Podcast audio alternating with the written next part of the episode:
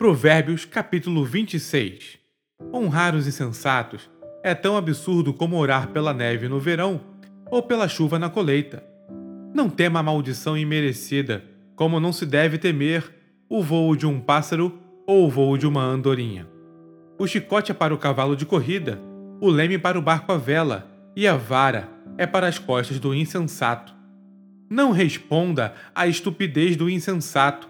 Assemelhando-se a ele, você ficará com cara de bobo. Responda ao insensato de modo simples, para que ele não fique cheio de si.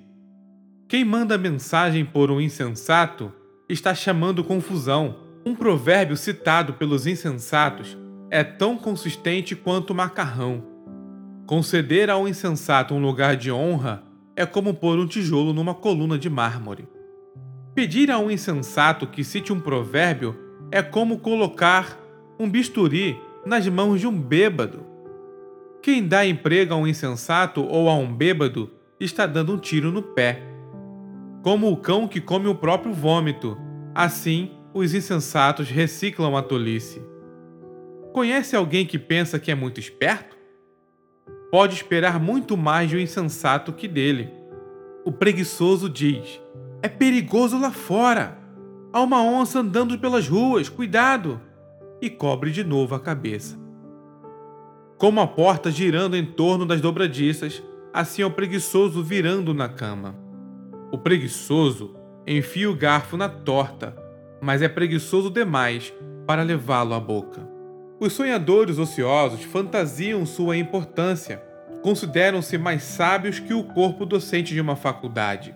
Intrometer-se numa discussão que não é da sua conta é como segurar um cachorro louco pelas orelhas.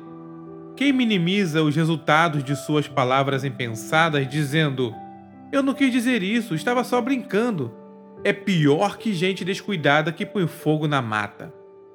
Quando você fica sem madeira, o fogo se apaga. Quando a fofoca termina, a discussão morre.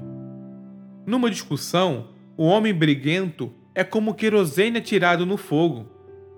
Dar ouvidos à fofoca é como comer um doce vencido. Para que ter essa porcaria no estômago? Conversa suave que vem de um coração mau é como verniz num vaso quebrado. Se seu inimigo cumprimenta como se fosse um velho amigo, enquanto está tramando contra você, se chega cheio de conversa melosa, não se iluda. Ele está apenas esperando uma oportunidade para passar a perna em você Agora, ele pode até conseguir ocultar sua malícia, mas no devido tempo, sua maldade será revelada. A malícia é um tiro que sai pela culatra. O ódio sempre volta para quem o cultivou. O mentiroso odeia sua vítima. O bajulador sabota a confiança.